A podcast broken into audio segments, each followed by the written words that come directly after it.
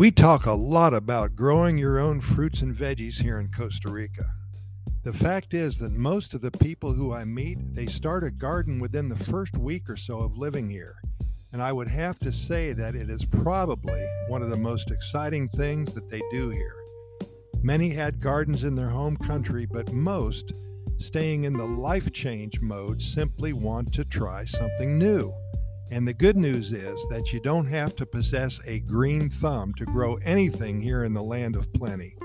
Because of the rich volcanic soil, full of nutrients, anything will grow. Many of my friends and clients, they start out with tomatoes and hot peppers, maybe some cucumbers and different kinds of lettuce. That keeps them busy for the first six months or so, and then they spread out to some of the more unique fruits and veggies, perhaps that were not able to grow where they used to live. Of course, a mango tree is very popular, avocado trees, any type of citrus tree, they're common. And of course, you have to plant some basil, some cilantro, parsley, and rosemary. Anything that we use in our daily cooking is perfect.